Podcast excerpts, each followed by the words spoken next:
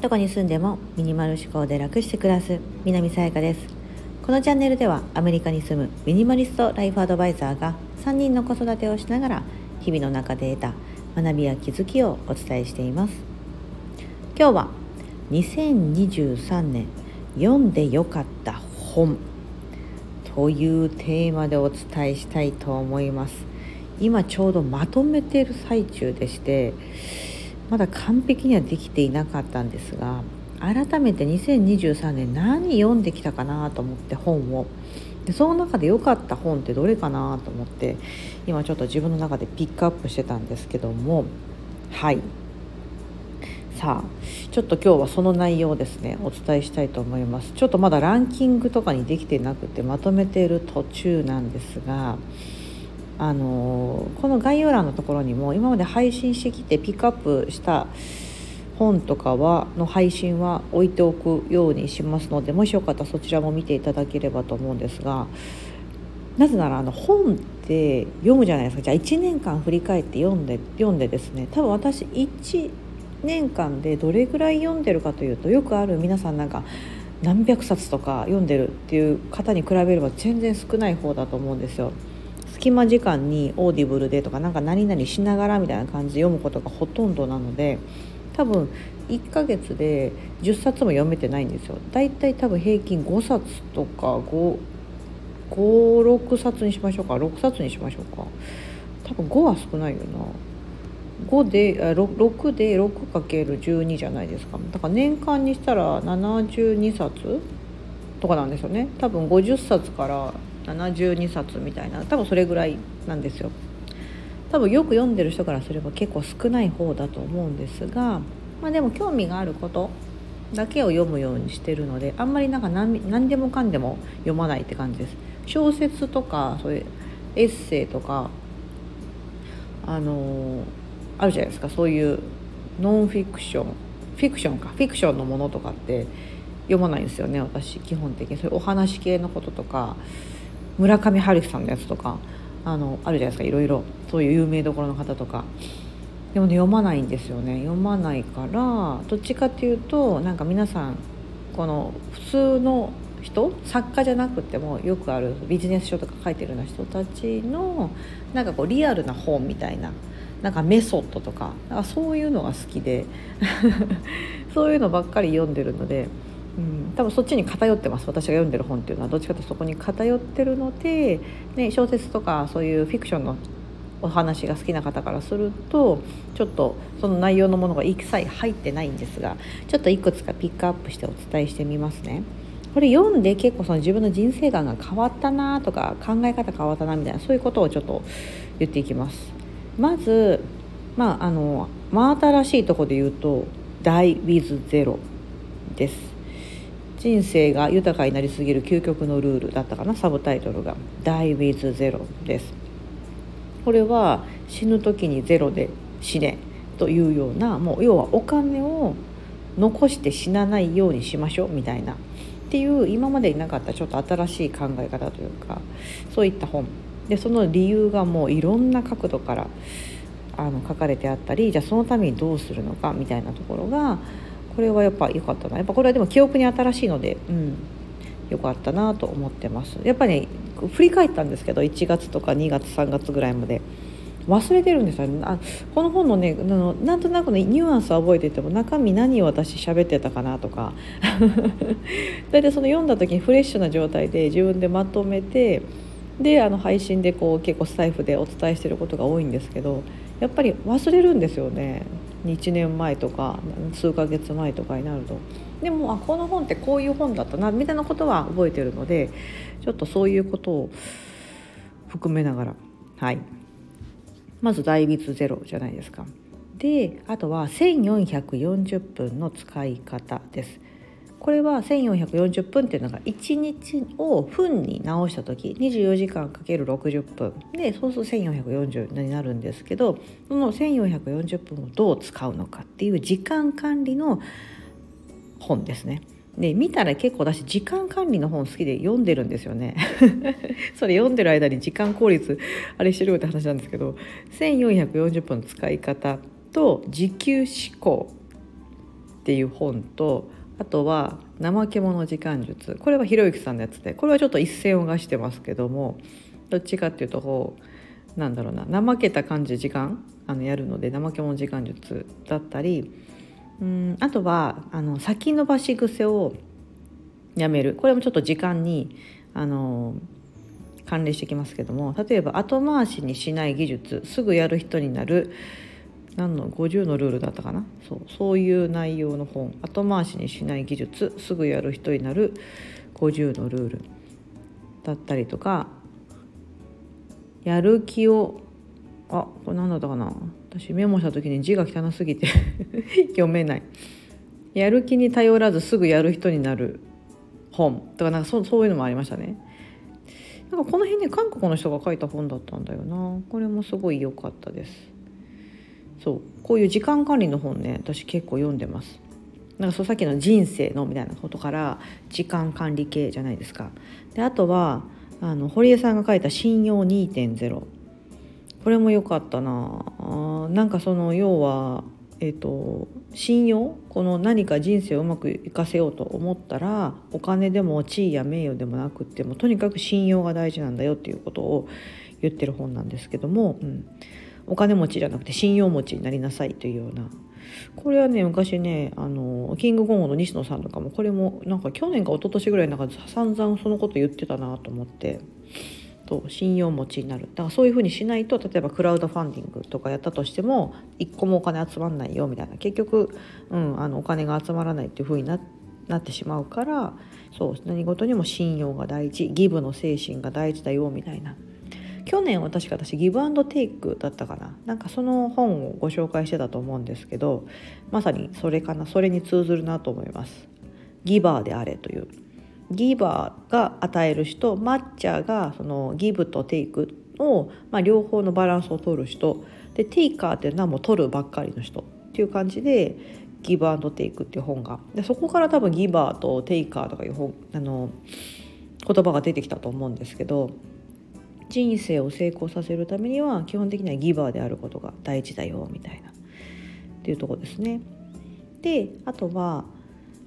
えーと、自己啓発系と言ったらいいんですか？うんとちょっとこうスピリチュアルとかそういうのを好きな方からすると神様とのおしゃべり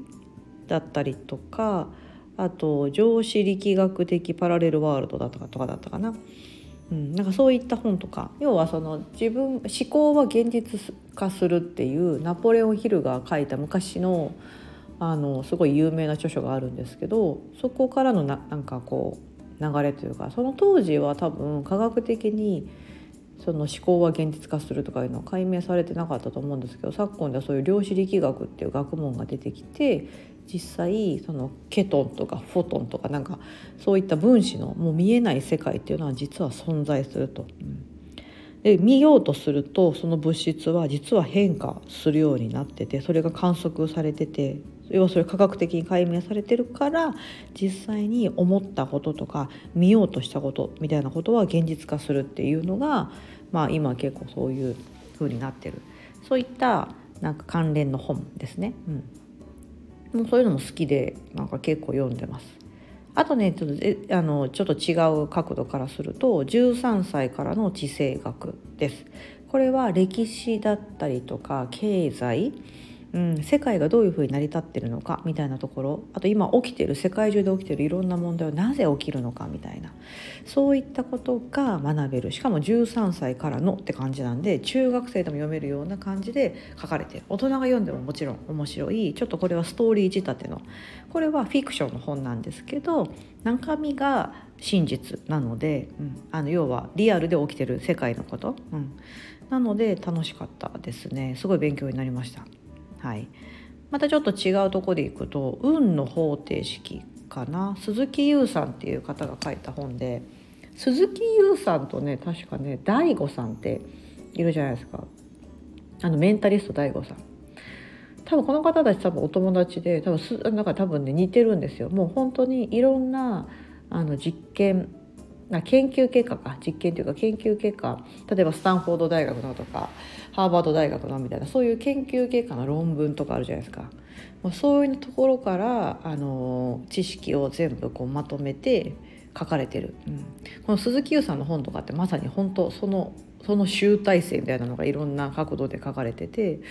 運の方程式っていう本もあれば超ストレス解消法といってストレスを解消するための解消するための100の方法みたいな。そういったとか本とかも確か私読んでて面白かったなと思います。うん、だ一冊がね分厚いんですよね。そう。でも本のタイトルのそのが結構こうグッと心に惹かれるというか運の方程式みたいな。人生は運ゲーだみたいな。無理無理ゲーとかあるじゃないですか。そういったのが書かれているような本であります。はい。あとはねパラパラってちょっとメモしたことを先に言っとくとメモの魔力あとは自己肯定感の教科書。世界の大富豪2,000人が教えてこっそり教えてくれた人生が豊かになるルールとかだったかな。そう。あとは人生が好転する100の言葉。ひろゆき流ずるい問題解決。うまくいっている人の考え方。だったりとか、まあ、こういったですねなんだか人生うまくいきそうになりな いけそうだなとかなんかそのそういうの書かれてそうだなのっていう本がめっちゃ好きなんですよね。やっぱなんか多分ですねうんでもそういういろんなこう本読むとですね、まあ、総括してやっぱ言ってること一緒な内容多いんですよ。うん例えばですけどそのいろんな成功法則の本に書かれてるので